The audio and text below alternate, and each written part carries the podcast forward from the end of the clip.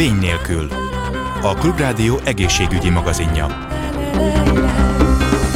Jó napot kívánok, Laj Viktoriát hallják. A női mell onkológiai és plastikai sebészetének találkozásából született az úgynevezett onkoplasztika, amely jelentősen javítja az emlőműtéten átesett érintettek mentális, pszichés és szociális visszailleszkedését a mindennapi életbe, hiszen ezzel a beavatkozással a betegek kvázi gyógyult állapotban ébredhetnek, nem kell a mell elvesztésének traumáját átélniük. Erről beszélgettünk dr. Molnár Béla Ákossal, a Dr. Róz Magánkor kórház rekonstrukciós plastikai sebészével.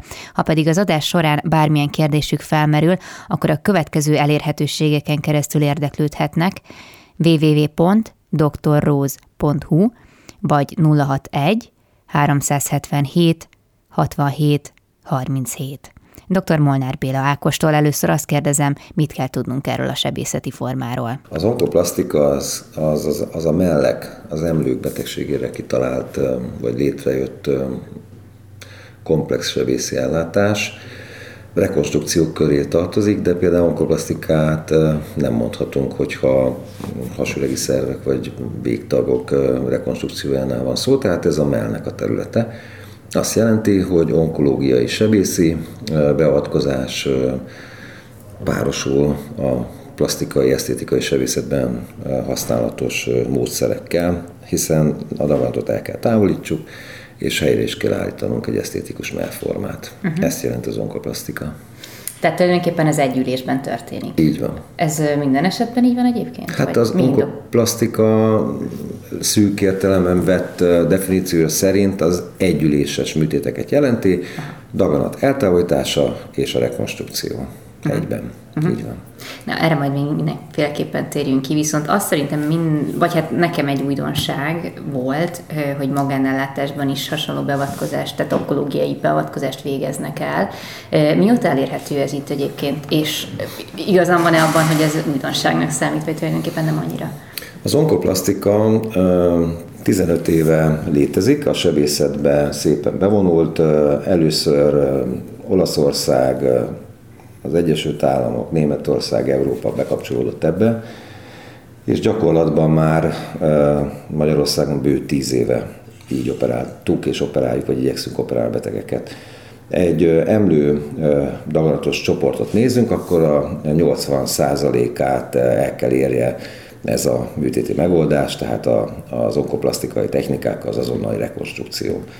Minek kell ehhez egyébként megfelelni intézményi szinten, hogy egy ilyen, vagy ezeket a beavatkozásokat el tudják végezni? Tehát e, feltételezem, hogy akkor az onkotím is megvan ehhez a művelethez. Igen, az emlőbetegek és a daganatos betegeknek a kezelése az komplex, onkológiai sebészi kezelésből és onkoterápiás kezelésekből áll és állandó diagnosztikát igényel a műtét előtti kivizsgálási sor, a műtét utáni követések, tehát ezt nem lehet egy szakmára most már rá húzni, ez egy együttműködés. A magánellátásban a onkológiai sebészi kezelés vonulhat be, az onkoterápiás kezelés az, az nagyon-nagyon hosszú, több évig tartó követés, a terápiák, ezek rendkívül költségesek, ez, ez államintézethez kötött. Tehát a magánellátók a sebészi, onkológiai sebészi részét tudják elvállalni.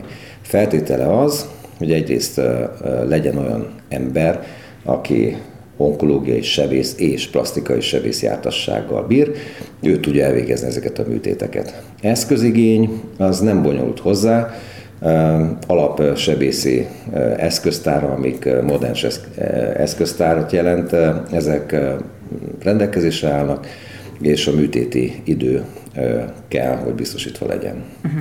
Tehát, ha jól értem, akkor már egy diagnózissal érkeznek ide a páciensek, és ha megfelelnek ugye a kritériumoknak, vagy olyan állapotban vannak, akkor ezzel is végezhető rajtuk.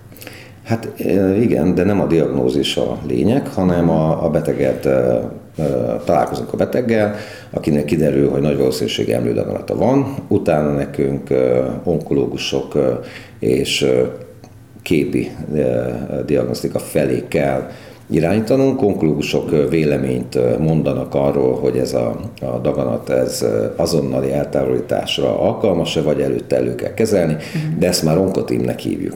Az Onkotím az egy orvosi csapat, egy szakmai csapat, áll benne, áll belőle mm, sebészből áll jobban mondva, radiológusból, onkoterápiás szakemberből, pszichiáterből, plastikai sebészből, és együtt formálnak rád, sugárterapeutából, és együtt formálják meg azt a, a véleményt, hogy a betegnek mi a legkedvezőbb megoldás, ami mondom lehet egyből műtét, de, de igen, gyakran előbb egy előkezelés, utána műtét, és utána megint onkoterápiás kezelés. És ez már onkotim döntés. Tehát mi sebészek egymagunk nem döntünk el semmit. Maga a helyreállítás után egyébként akkor ezek szerint még benne van a pakliban, hogy történhet utókezelés sugárterápia formájában. Ez egyébként befolyásol bármit, hogy megtörtént ez a helyreállítás? Ma már olyan rekonstrukciókat végzünk, amik mellett nyugodtan lehet a onkológiai utókezeléseket végezni. Tehát például, ha implantátumot helyezünk be, akkor nyugodtan kaphat sugárterápiát, hiszen a legjobb minőségű implantátumokkal dolgozunk, ismerjük már ezeknek a, az élettartamát, az összes paraméterét, lebenyekkel dolgozunk, amelyek megint jól tolerálják az onkói kezelést. Arra kell készülni, hogyha a melmegtartó műtétről van szó, akkor nagy valószínűséggel sugárterápia benne lesz az utókezelésben. Az onkológiai kezelések egyéb fajtái, a kemoterápiák, a biológiai kezelések, vagy hormonkezelések, ezek pedig a végleges szövettantól fognak függeni. Ezt megint az onkotim fogja eldönteni, hogy a kezelés hogyan megy tovább. Találkozik egyébként azzal a, hát nevezhetjük szerintem tévhitnek, hogy csak a mell teljes eltávolítása adhat 100%-os garanciát arra, hogy kiúlás sem lesz, és hogy teljesen kezelni tudják ezt a betegséget. Nem, ez, ez nem ettől függ. Ez a szövettantól függ, a daganat tulajdonságaitól függ. Ezt a műtét előtt már nagyjából tudjuk, hiszen egy nagyon pontos szövettani mintavétel előzi meg az összes beavatkozást és véleményformálást, ezt korbiopsziának hívjuk. Ott már tudjuk, hogy a daganat mire érzékeny, mennyire agresszív, és, és a mell eltávolítása nem védi meg a kiújulástól. A paciens jobban mondva, a mell megtartása az nem ront a túlélési esélyeken egyáltalán. Uh-huh. De ki, kiújulásnál egyébként ez az egész procedúra előről kezdődik, tehát a rekonstrukciós plastikának ismételt a helye lesz majd. A kiújulás az szerencsére nagyon ritka, uh-huh. de ez nem lehet azt mondani, hogy ilyen nincsen. Megint onkotim és újabb sebészi döntés. De általában egy kiújulásnál ha emlőmegtartó műtét volt az előző műtét, akkor a mell teljes eltávolítása lesz a sebészi feladat. Értem. Tulajdonképpen hogyan történik ez az egész rekonstrukció a gyakorlatban? Tehát itt gondolom azért van részleges emlőeltávolítás, teljes emlőeltávolítás, gondolom ezek más-más beavatkozásokat vagy megközelítéseket igényelnek. Hogy egy picit erről tudna nekünk mesélni, hogy igazából hogyan kell ezt elképzelni? Hát ez egy nagyon nagy terület, de most csak arról beszélgessünk akkor, hogy az emlő frissen felfedezett daganatában hogyan történik ez. Ha az a döntés az onkotém által, hogy emlő megtartó műtét van, akkor arra kell törekedjünk, hogy a daganatot a biztonsági zónába eltávolítjuk. Nyilván itt keletkezik egy hiány, amit az emlő állományának a 100%-ához mérten, hogyha ez 20% alatti hiány, akkor ezt az emlő mirigyállományából ott helyileg tudjuk modellálni, rekonstruálni, külső implantátumok vagy lebenyek ilyenkor nem szükségesek. Ez a nagyon szűk értelműben tonkoplasztikai eljárás. De ezt kitágították, és hogyha 20%-tól több mirigyállomány vesztésünk van, mert a daganat kiterjedése akkora, vagy a mirigyállomány eleve nem volt jelentős, akkor valamilyen segítséget kell bevonjunk, és ilyenkor jönnek a lebenyek. A lebenyeknek is nagyon sokféle változata van. A leggyakoribbak a háti lebenyek, de használunk hasi lebenyeket, használunk a, a gluteális, fenék, csípő, comb területéről vehető lebenyeket. Ezeknek az a lényegük, hogy jó vérrelátású, saját erekkel rendelkező szövetcsoportokat tudjunk odavinni, hiszen azt kell pótolni, ami hiányzik. Hogyha hiányzik a bőr, akkor azt, ha a zsírszövet, akkor azt, de általában ezek komplex lebenyek, a mirigyet pedig kiegészítő implantátumokkal pótoljuk a volumen hiányt. És ez már egy komplex rekonstrukció így. Uh-huh. Ez egyébként hány órás procedúra, hogyha tud rámondani egy körülbelül időt? Általában, hogyha nem szükséges lebeny, hanem helyi úgymond mirigyállományból rekonstruálunk, akkor ez egy órán belüli ha. ütét. Hogyha lebegyrekonstrukció van, és nem mikroszkópikusan vart szabad lebenyeket használunk, akkor ez egy két, két és fél órás műtét. Hogyha bonyolultabb és távoli lebenyt veszünk, hiszen hogyha a comb területéről veszünk szabad lebenyt, akkor azt a, az érkapcsolatot már csak mikroszkóp alatt tudjuk helyreállítani, ezek 6, akár 8 órás műtétek is lehetnek. Uh-huh. Úgy, úgy olvastam, hogy amire igazából szeretnék kikérdezni, az miért van így, hogy a, hogyha függ attól, hogy melyik oldali emlő az érintett, hogy jobb oldalinál, jobb oldali hátszövetből, bal oldalinál, bal oldalinál, ez miért fontos igazából? Hát, mert ugye a hátlebenyek közel vannak a mellhez, igaz, hogy a másik oldalon, és egy saját ér látja el ezt a háti lebenyt, ezt hívjuk latissimus lebenynek. Itt nem kell éranasztomózist képeznünk mikroszkóp alatt, hanem egyszerűen a háti lebenyt előre tudjuk forgatni, és ebből adódik az egyszerű tény, hogy a baloldali mellhez a baloldali háti lebeny ér hozzá legközelebb el. Uh-huh.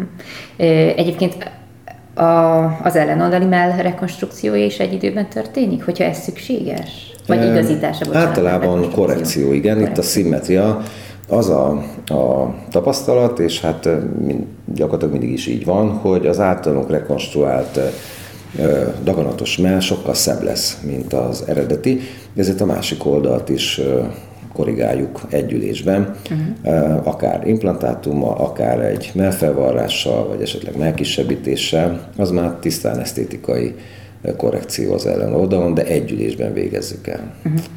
Plusz még bejön egy olyan faktor, ha már itt az előnyeiről mm, beszélünk, hogy gondolom pszichésen sem mindegy a betegnek az, hogy műtétből felébredve mit tapasztal. Tehát nem az, hogy teljes maszektómiát kellett végrehajtani, hanem már ugye egy kvázi gyógyult állapotban tud ébredni. Hát ez rendkívül fontos, mert hogy az emlődaganata az egy kettős támadás, ezt tudjuk, az élet ellen és a nőiesség ellen, és senki nem akarja elveszteni a mellét, mindenki két mellel szeretne felépülni. Igazából ezt az onkoplasztika kérdéskört, ezt nem is az orvosok, sebészek hívták életre, hanem a páciensek igényei. Ők találták ki, hogy nem akarnak és nem szeretnének torzult testtel, testképpel élni, ők úgy szeretnének minél hamarabb lábra állni, vagy hogy már akár a műtőasztalról úgy ébredjenek föl, hogy két szép formájú mellük van a daganat eltávolításával egy időben. Uh-huh. Ebből a felépülés egyébként mennyi időt vesz igénybe? Megint csak attól függ, hogy mekkora nagyot kell operáljunk, hogyha onkoplasztikai, egyszerűbb lebenyeket nem használó módokat használ, vagy alkalmazunk, akkor gyakorlatilag pár nap, mint egy esztétikai emlőműtét, körülbelül annyi kellemetlenséget is okoz. Egy-két nap kellemetlenség, és utána már csak kötéscserék. A nagy lebeny rekonstrukcióknál Nyilván más területek is bolygatva vannak, ahonnan a lebenyt vesszük, az is egy operált terület, ahova beépítjük, az is egy operált terület, de azt lehet mondani, hogy durván egy hét múlva teljesen panaszmentesek. Uh-huh. Kell egyébként valamire figyelni előtte, utána a beteg részéről, amit neki meg kell tennie? Hát a dohányzás, mert uh-huh. hogy az a mikrocirkulációt, a, a vérellátást nagyon rontja, de hát műtét előtt egy héttel leszokni a cigarettáról, az már majd nem felesleges. A daganatra meg nem készülünk úgy, hogy előtte egy évvel eldobjuk a cigit, tehát ez egy nehéz kérdés.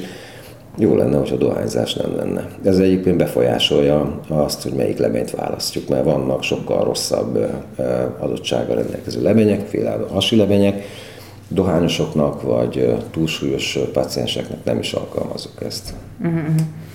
Gyakorlati szempontból viszont például nem, nem tudom, ne érje víz, stb.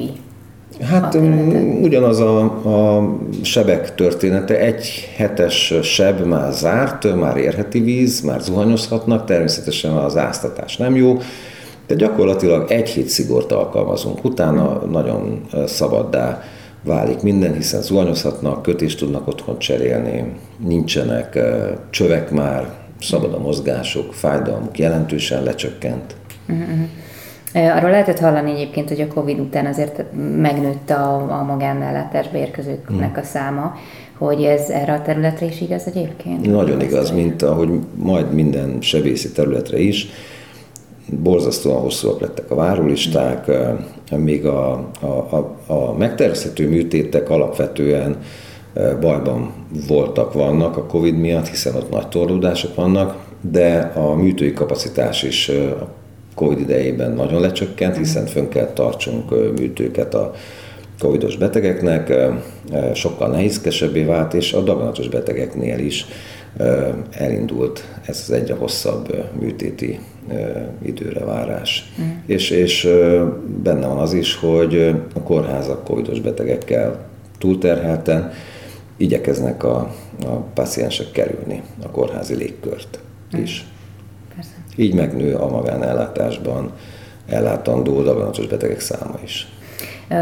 Nem tudom, hogy esetleg hát, hát most hátrány azért rossz szó, de hogy valami kockázati tényezőt, vagy bármit ellenjavallata van ennek az egész műtétnek, amit végeznek, vagy valamiféle olyan faktor, amire mindenképpen figyelni érdemes? Nagyon, nagyon szűk az ellenjavallata, hiszen egy, egy, ha meg tudunk operálni egy daganatos mellett, akkor miért ne tudnánk a műtétet befejezni egy esztétikai rekonstrukcióval. A beteg együttműködése fontos, ami általában majdnem mindig megvan, tehát nem lehet azt mondani, hogy a paciens miatt nem végezzük ezt a műtétet. Technika adott, igazából nyilván vannak azok a daganas stádiumok, amikor azt kell mondjuk, hogy ezt nem szabad elvállalni, mert nem tudunk jobbat és nem tudjuk megmenteni. De hogy igazából nagyon-nagyon szűk az, amikor nemet kell mondjunk. Uh-huh. Itt beszéltünk a legelején arról, hogy 15 éve elérhető az onkoplasztika nagyjából, hogy technikailag egyébként ez, ez mit jelent? Tehát, hogy mennyire dinamikusan fejlődik ez, a, ez az ág, vagy még van-e hova, hova fejlődni egyáltalán? Mindig van hova fejlődni. Most ugye a, a sebészetben a robotika jött be, és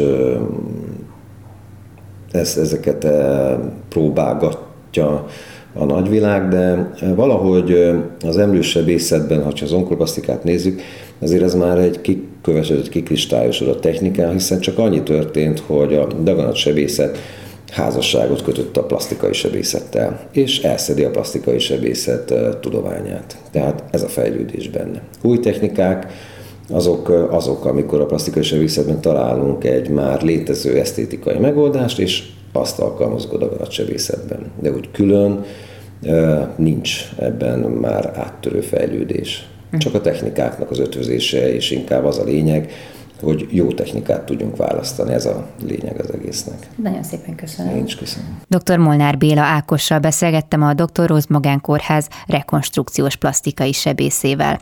Bármilyen kérdés esetén a következő elérhetőségeken tudnak érdeklődni www.drruz.hu vagy 061 377 67 37. Ezzel pedig megköszönöm a figyelmüket, további kellemes rádióhallgatást kívánok, Laj Viktoriát hallották viszont hallásra. Vény nélkül. A Klubrádió egészségügyi magazinját hallották. Egészségükre!